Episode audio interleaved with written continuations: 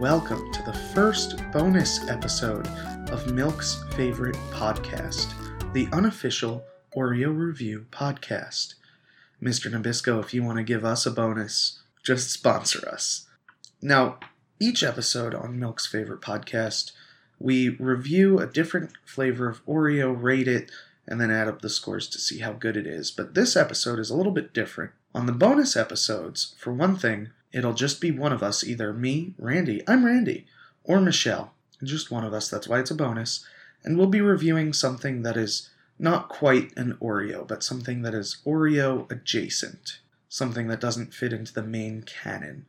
And uh, you can probably expect these bonus episodes to be a little bit shorter, although we may do something that's, uh, you know, a little bit crazy. Maybe we won't even do a review at all. We'll just talk about Oreos or Oreo adjacency or something. Who knows? Anyway, today we have, or I have a review for you, and I will be reviewing Grandma's Vanilla Cookies.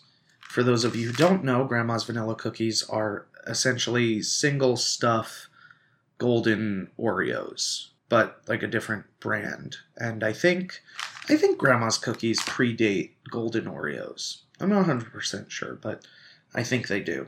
Uh, so I'll get right into it. The first category is name, and the name is Grandma's Vanilla. Or maybe the name is Grandma's and the flavor is vanilla. Or actually, it says here Grandma's brand and, and just vanilla artificially flavored. So maybe the name is Vanilla?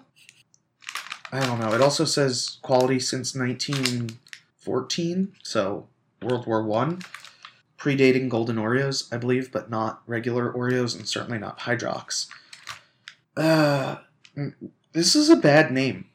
For one thing, I can't figure out what the name is because I've had other grandma's brand cookies that are not like these cookies, and I've had other vanilla that is not like this. So, God, who even knows? what this what, what this cookie's called.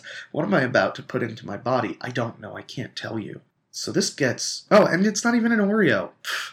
Zero. My next category is package. It's a sleeve like the uh, the non-American Oreos tend to be. There's I don't know maybe a dozen cookies in here. There's a kind of like a plastic thing at the bottom to protect it. It's just not good. You know, it's it's not attractive and it doesn't have Oreos in it. So, as Oreo packaging, this has to get a zero. Our next category is smell. Let me open this up.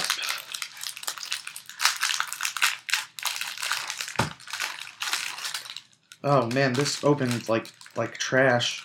It's opened very badly. I'm smelling it. I'm getting a lot of vanilla and pretty much nothing else. You know what I'm definitely not getting any smell of though? Oreos. Zero. Next category is appearance. Let's see. It's got the crimping and that normal thing with golden Oreos where the uh, the outside is a little darker than the rest of it, although this is much darker. Very different shade. It's missing the satellite dish, missing the clovers. It's it has the word grandma's in it, and there's like cream windows in the cookie so you can kind of you can see the cream through the cookie. And frankly, this doesn't look anything like an Oreo.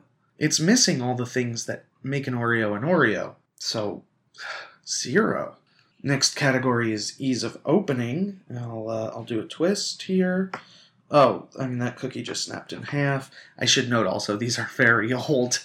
These cookies at this point are probably like seven, eight months old. The best by date on the package was five months ago. So I'll do. Oh, is that a little bit of? No, that's not mold. That's just some crumbs from something else. Uh, I'll do a twist. Ooh, this opened very badly. Uh, cream is just willy nilly everywhere. God, these, you know, off brand Oreos are off brand for a reason. And the reason here might just be that they don't open good. Zero. Next up is a category that you know, some people value more than others. Here on Milk's favorite podcast, I value it just the same as every other category there has ever been, and that is taste, and here we go. I'm getting a lot of vanilla, a lot of crunch, not a lot of cream, and zero Oreo. Zero. Next category is accuracy. I've never tasted a grandma. Both of my grandmothers are dead, and frankly, I'm a little bit offended by the idea that grandmother brand would make a cookie that tastes like my dead grandma. I have no idea how accurate it is, but it is offensive. Zero. And the final category is does it play ukulele good? Uh, Michelle has a ukulele. Don't tell her that I have pilfered it temporarily. And I'm just going to set it here and see if this Oreo imposter will play it. I have put the cookie on the ukulele and nothing is happening. It's not doing anything. It's not playing. It's not making a tune. There was that little bit of noise when I placed it down, but that was really more me than the cookie. Come on, come on. Folks, I don't think anything's going to happen. I think these grandma's cookies cannot play the ukulele, and so they must get a zero. And those are all our scores. Give me just a moment to add them up, and we'll see just how good these not Oreos are. And we're back. These grandma cookies got a grand total of zero for the lowest non canonical score in any Milk's favorite podcast review. Whew. Thank you, everybody, for listening. This has been Milk's favorite podcast, and we hope it's your favorite podcast too. For our music, we'd like to thank Joe Taylor. You can hear him play with Kid Scientist or go to their website at kidscientist.bandcamp.com. If you want to get in touch with us, email us at milksfavoritepodcast at gmail.com. You can also tweet at us at milksfavepodcast.